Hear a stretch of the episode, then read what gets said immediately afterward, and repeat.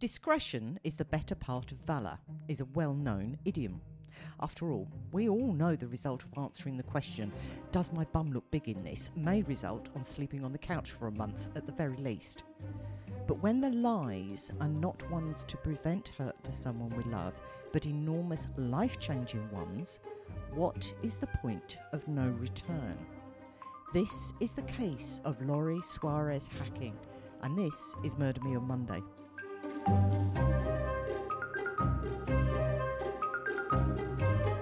Hello, everyone. Welcome back to the Murder Me on Monday podcast. I am Cameron, and joined with me is Mother. Hello.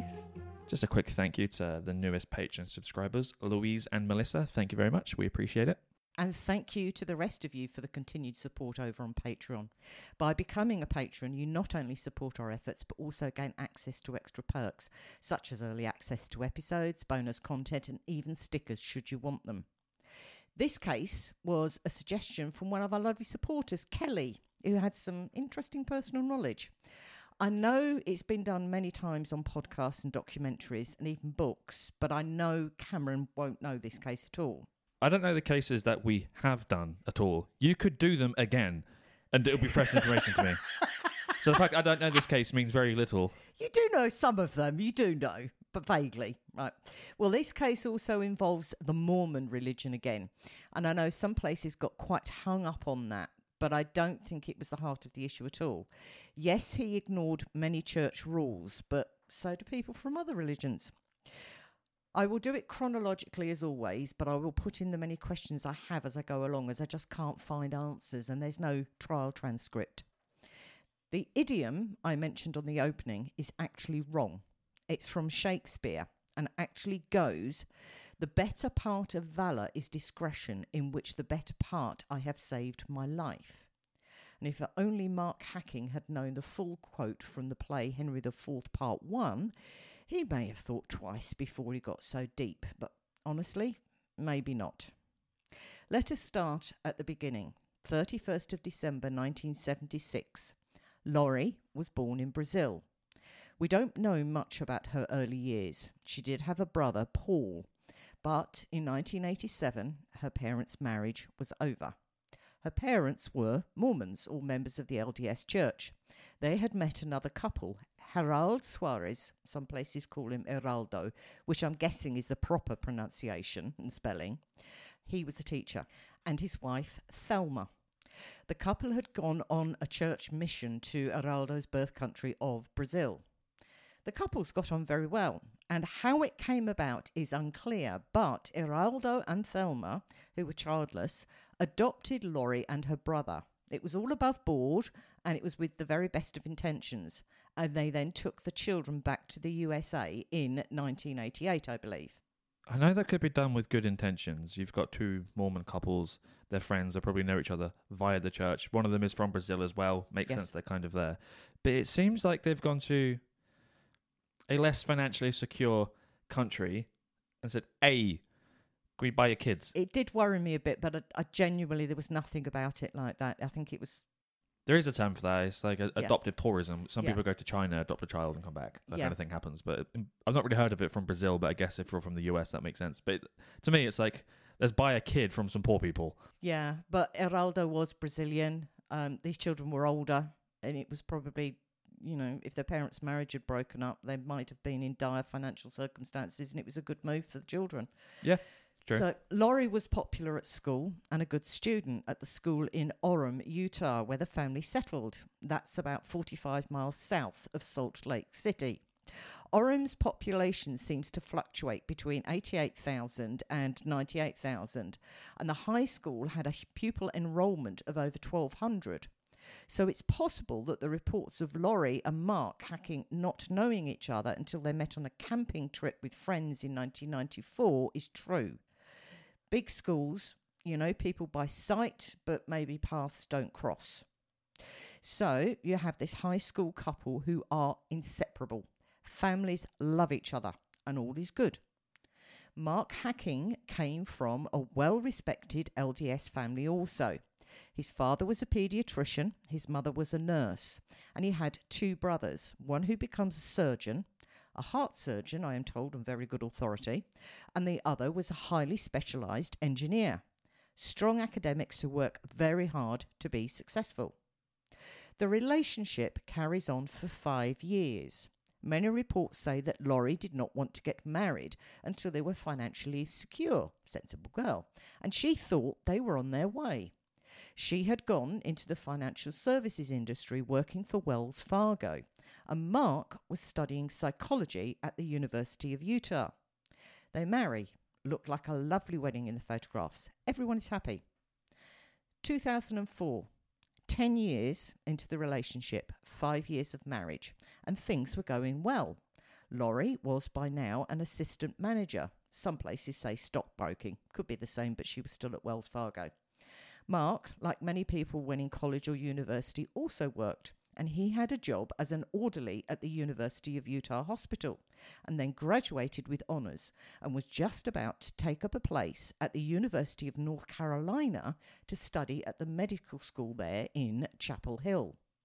He had worked hard and had even gotten Thelma to help him study with test exams. As he and Lori didn't have the space, he stored his textbooks in Thelma's garage. By this time, Thelma and Heraldo had divorced, so she had the space to help. Lori would be leaving her job to support her husband and moving with him over 2,000 miles from friends and family. Lori had also discovered that she was about five weeks pregnant. Most people don't tell anyone till the first trimester or 12 weeks, but the couple was excited at the new life they had ahead of them and they had told family and friends. Mark was good with children he had worked in the children's psychiatric unit in Salt Lake City Hospital, and friends were sure he would be a great dad. But Lori's mother, Thelma, was a bit worried how Lori would cope with a new baby in a strange place and no family or friends around her. But Lori was resilient and would cope, Thelma assured herself. All good?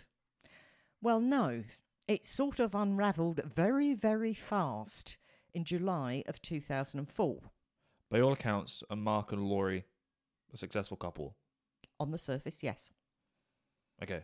Because I'm just wondering, because it can be seen as him removing her from her support network. Yes, it could. Yeah. Because he's dragged her away 2,000 miles with a fresh baby with no family members around to help. It seemed like the logical move. I don't know why he didn't stay, supposedly, to go to medical school more locally, but maybe it was a specialised program. If anything, it would have made sense for just him to go. Because then, at least if they're going to have the child, she's then going to be also around her family members and his or whatever to help. Because then he can just go and then come back rather than take everyone over there. True, but a lot of couples don't want to be separated. No, no, but you also are then still separating from something being the family. Yeah. But I am looking at it through a slightly sinister lens because it being a true crime podcast. Yeah. Well, Mark had done well to start. He did do the first three years of his psychology degree, but he stopped going in his fourth and final year and never told anyone. So, of course, he didn't graduate. How he got away with that subterfuge, I don't know. Graduation ceremonies are huge, but a lot of people do not go.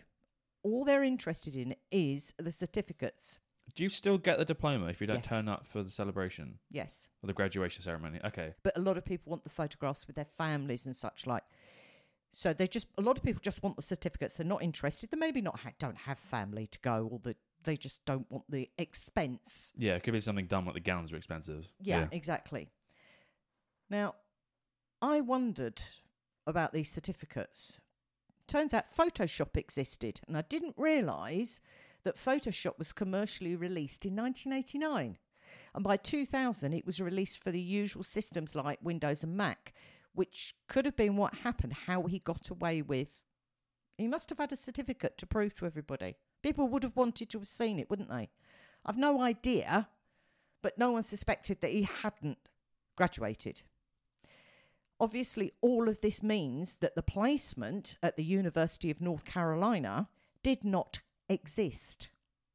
He had even gone so far as to pretend that he had applied to at least three medical schools and even flew out to New York City and stayed with a relative and went off to attend an interview and came back and told the relative all that had happened in his interview for medical school. All of it was fake. It never happened. There are two or three different versions, but it seems on or around the 14th or 15th of July 2004, Lori had been organising somewhere to live when they arrived in Chapel Hill and needed some sort of paperwork from the university to confirm an apartment lease. So called the uni, only to be told they had no record of a student joining called Mark Hacking. The other version is that Mark's mother called the university to be that supportive parent and pay his tuition fees for the year so as to ease the financial burden, only to be told the same thing. Mm, she contacted Lori to ask what on earth was going on. They don't have a Mark Hacking down for next semester. Lori is known to have left work in tears, having taken a phone call on the 15th of July, which was a Thursday. Seemingly, yet another version is that Lori listened to a voicemail from Mark's mother telling her that Mark wasn't enrolled, and she goes home. When Mark returns, she confronts him, and he bolts in his car. Lori eventually tracks him down to a hotel about an hour away from home. He manages to convince Lori that he had just forgotten to enrol. And just like that, all is forgiven. Well, can you blame her? From her perspective, it's easier to believe that your husband, the person you've been with now for 10 years, five years of marriage, you've got a kid, built a life together, it makes more sense that he has just forgotten to enroll somehow than the entire thing. Yeah. It's fake. You're going to convince yourself. He probably actually needed to do very little because she just wants to convince herself that it's not Yeah. actually true. You want to believe. Lori calls the university on Friday, the 16th of July, and leaves a voicemail telling them that there had to have been some sort of error, an IT glitch. We all use that as an excuse because Mark had told her so and she believed him, which goes exactly to what you just said. The couple go out to a social engagement that evening with some of Lori's co workers, and by all accounts, everything is fine from those that observed them that evening. We have a gap here. The timeline gives a two day slot over a weekend where people probably wouldn't notice Lori was not about, and family and friends knew they were knee deep in packing for this pending move. There is mention of a letter that was later found from Lori to Mark, written around this time, saying something along the lines of, I hate coming home from work because it hurts to be home in our apartment. I can't imagine life with you if things don't change. I got someone I don't want to spend the rest of my life with unless changes are made. It wasn't just the lies. It seems Mark's adherence to the religion was only on the surface. He drank and he smoked. If it was just tobacco, I don't know. But he kept all of that hidden from Lori too, and both are not allowed. Sunday evening, both Mark and Lori are seen on CCTV going into a local convenience store. They go home. They have another long, deep old discussion on that Sunday evening, according to Mark, over an hour. Mark reveals to Lori all his lies. Sorry, an hour to cover off at least five years or more of lies? That bit doesn't ring true. There's always a lot of to-ing and fro-ing. You just chat shit for like the first hour. Yeah. Lori, no doubt exhausted and emotional, and also early pregnancy, goes to bed and, according to Mark, goes to sleep. He stays up. He's playing COD, I believe, and he is continuing to pack to move. Quite why, I don't understand. No uni place. Maybe they've signed for a new apartment, they have a lease, and they have no choice. Mark finds his gun whilst he's packing a .22 caliber rifle.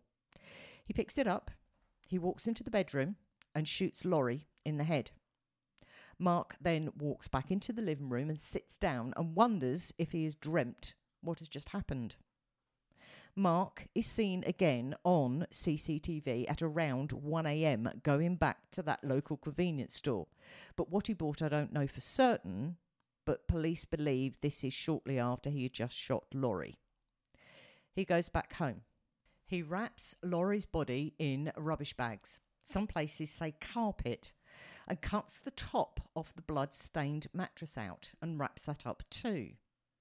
He then goes to a local church car park that had big dumpsters in it and disposes of Lori's body and the mattress top in one bin and gets rid of his gun in another. 9:45 a.m. on the 19th of July, Mark goes and buys a brand new mattress. 10:07 a.m.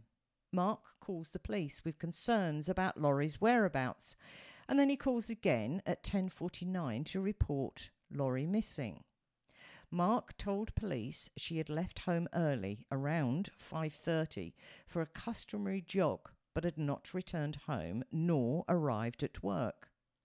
Police did not take it seriously initially. They actually trotted out the wait 24 hours line and told him to call hospitals and jails. Mark has done well. He had called her work, called her friends, and claimed he had driven out to the jogging trail and found her car, but had also run the three mile jogging route there and back and found no sign of her. And all the family and friends are in a state, and some even fly into town to help with the search. There are press conferences, and they are still available online, where Mark is asking for help or any information if anyone had seen anything at all unusual. There were hundreds of flyers printed up and handed out, and over 1,200 volunteers took part looking for Lori. Unfortunately, an eyewitness came forward who has said that they had seen Lori near that jogging trail that day, but later they recanted. It may have been a genuine mistake, but it absolutely messed with the initial investigation into Lori's disappearance, which is always a risk with eyewitnesses, as we know. This goes on for weeks with no further sightings, and people are getting desperate.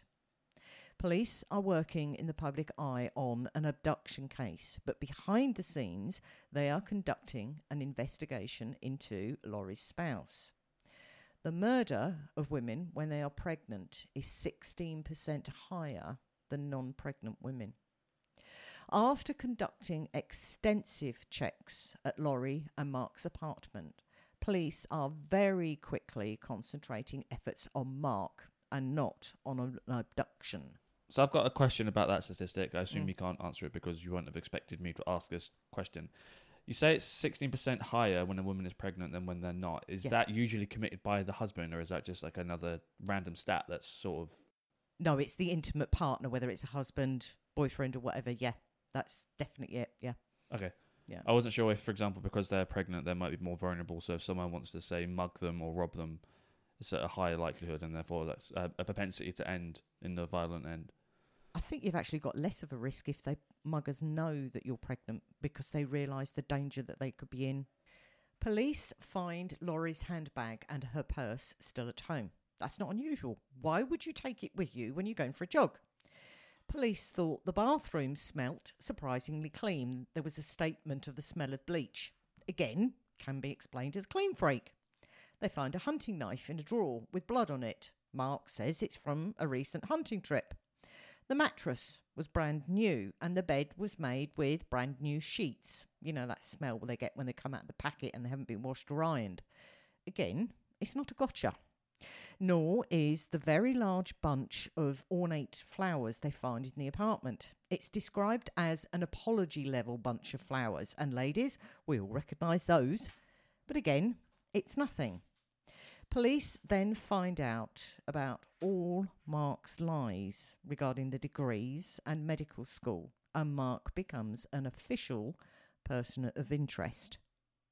Police look further at the apartment and do find blood traces in several spots, including the headboard of the bed. They also find the original mattress very close to where Mark worked at that hospital, with a section cut out which you would not do if his original reason for disposing of it was real. He had actually told the police that it had to dispose of the mattress as Lori had bled on it when on her period. Hang on, she was five weeks pregnant. So they had slept on this mattress that was so badly stained that it had to dispose of it for over five weeks. Mm. They find all the CCTV I've mentioned. They find out Mark had bought that brand new mattress at the time Lori was supposedly missing. Even Lori's car, when it was found at that jogging trail car park, he did the one stupid thing they all do. He didn't move the seat back after driving it to the jogging trail. Lori was diddy, five foot four. Mark was at least six foot. Mark, for all intents and purposes, as far as the public is concerned, collapses under the strain of a pregnant and missing spouse and the move and the university placement and all of that. And he's found wandering about in a motel car park, naked as the day he was born, on the 24th of July 2004. Except, if you're having a psychotic break enough to do that, are you compos mentis enough to put on a pair of flip flops or sandals to your feet so they don't get cut up on the asphalt, as Mark did? He is obviously taken for a psych evaluation, and his family rushed to his side. He confessed to his brothers how he had murdered Lori. After wrestling with their conscience overnight, Mark's brothers tell the police that Mark confessed to them what had happened to Lori. Police then set about trying to find Lori's body in the local landfill site. Mark then gets a lawyer real quick, and by the 31st of July, all searches for Lori are called off. At first, Mark is arrested on suspicion of the aggravated murder of his wife, and on the 2nd of August 2004, his bail was initially set at $500,000 but was later increased to $1 million. On the 9th of August, Mark is charged with first degree murder. The search for Lori's body is continuing. The landfill site was small, only about 10 acres. Police also used cadaver dogs in the search, and eventually, on the 1st of October, they find first a jawbone and then other body parts, which were later forensically matched back to Lori. The search was over. 29th of October 2004, Mark pleads not guilty. Lori's brother Paul is extremely upset, as is the rest of her family. And Paul writes to Mark telling him to save your family the grief and cost and plead guilty to murder. But no one initially expected him to. There was a possibility that his defence would be a mental illness caused by a traumatic brain injury when he fell off a roof when he was in his early 20s. That plea predictably didn't materialise. 15th of April 2005. Mark enters into a plea agreement whereby he would plead guilty to murder if prosecutors dropped the rest of the charges against him, which were three counts of second degree felony obstructing justice. I'm not sure why those three counts were important to him to have them dropped. It was strange. On the 6th of June 2005, Mark was sentenced to six years to life in prison. That's a wide range. Six years. Why specifically six years? Well, that was the maximum possible sentence under Utah law at the time. It had a minimum of six years, but the maximum was five, but they could set it at six. Now, normally, those convicted of first degree murder were required to serve a minimum of five years before they could be considered for parole. However, because Mark killed Lori with a firearm, the minimum was increased by one year. It's like Amazon saying it can arrive between 8 and December. Yeah. It's such a wide range, it's irrelevant. Well, people, as one might expect, were outraged. There was uproar. In July of 2005, the Utah Board of Parole did what the judge in Mark's case failed to do. They set an appropriate timescale before he could apply for parole. They increased the minimum sentence. Yeah.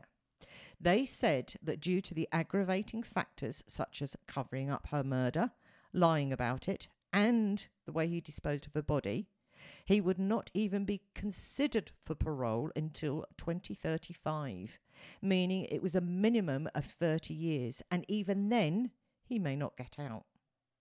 Lori's father did a lot of campaigning, and on March the 20th, 2006, Utah House Bill 102, also known as Lori's Law, was passed.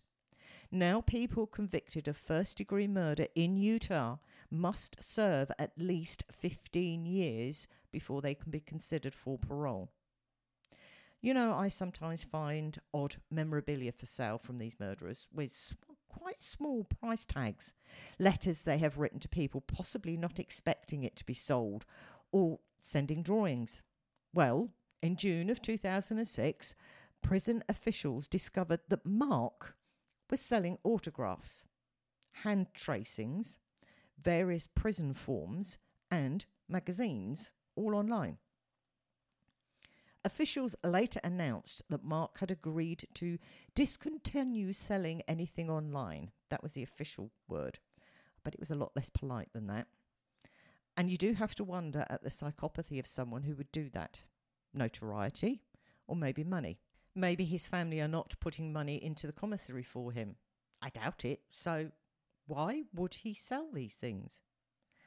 And I'm also actually genuinely surprised that I haven't found him on one of those prisoner dating sites, if I'm honest.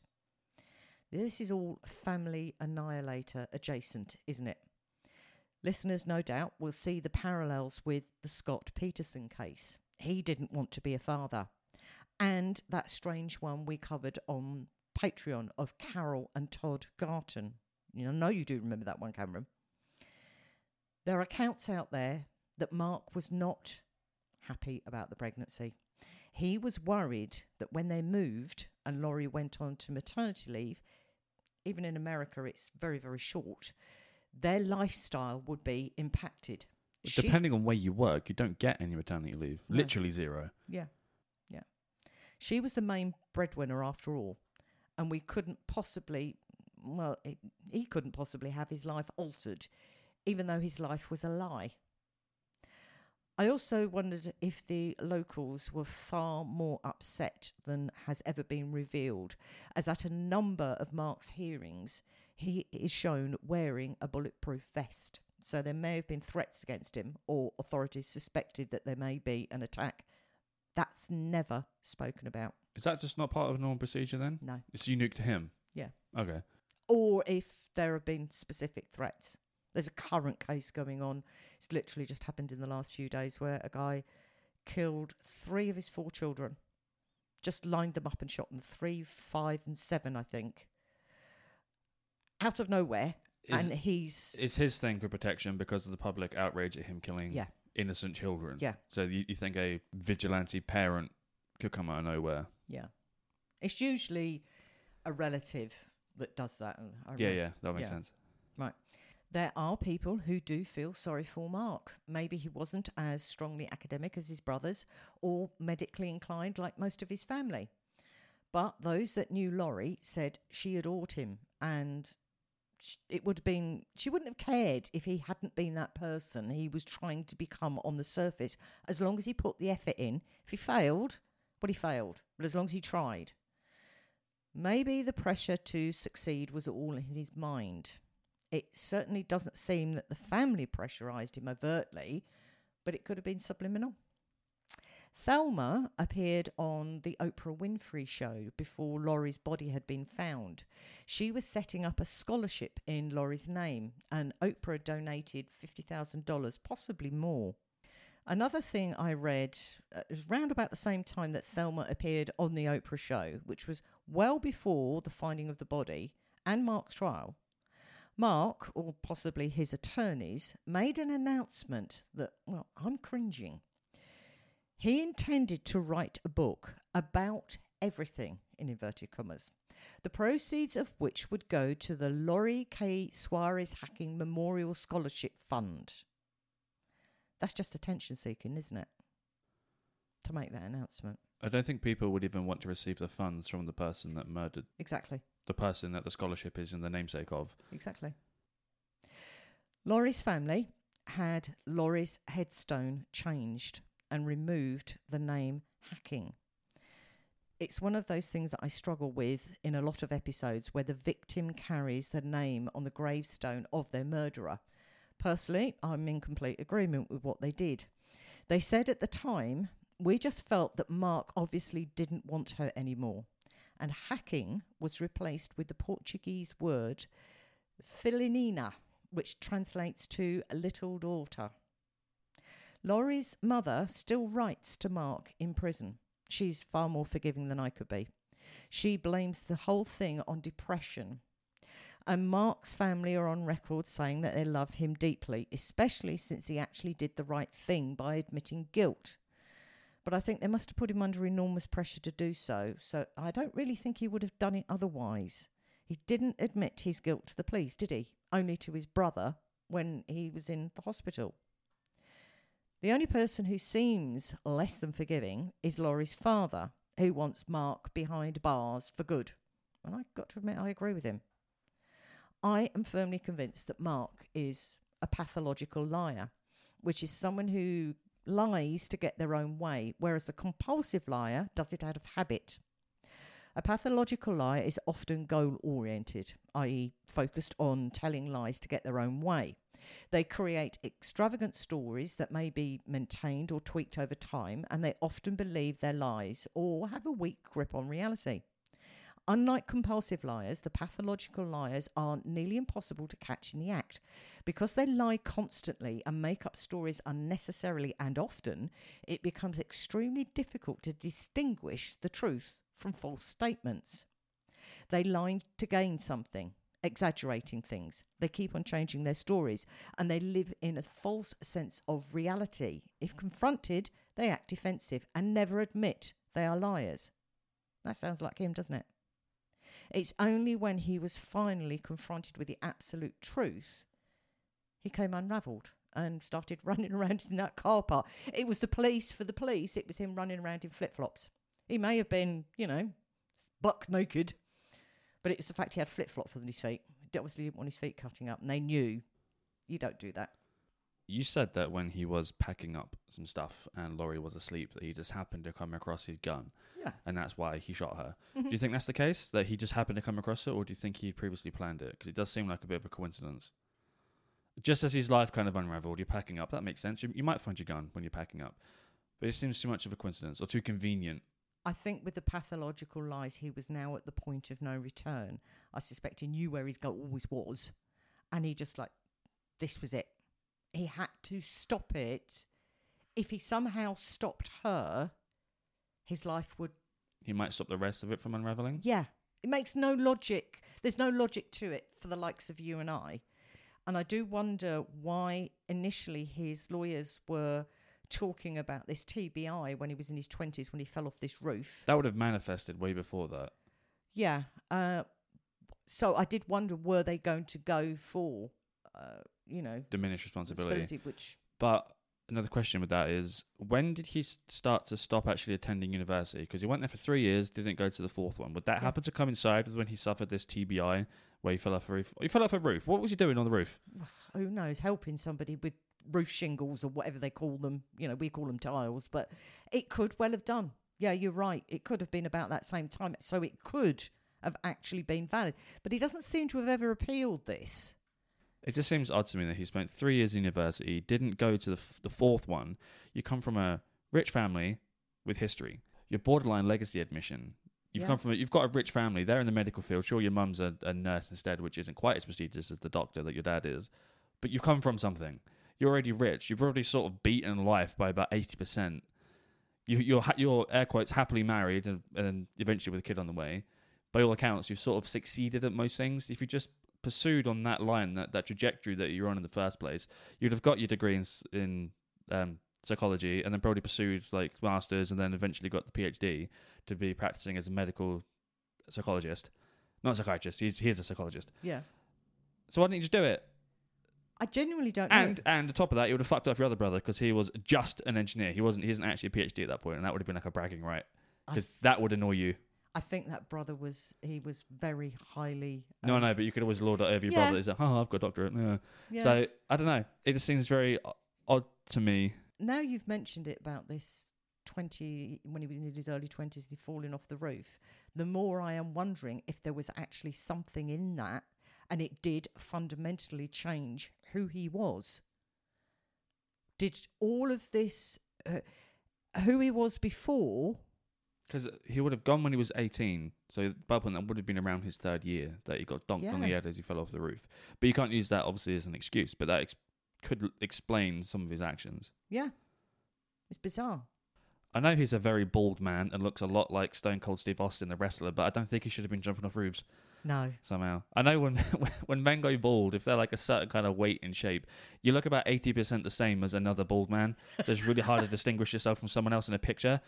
But bro does it like Stone Cold Steve Austin. He does. He I does. don't know if some people listening to this know that reference. It was a famous wrestler from back in the day, kind of like my childhood.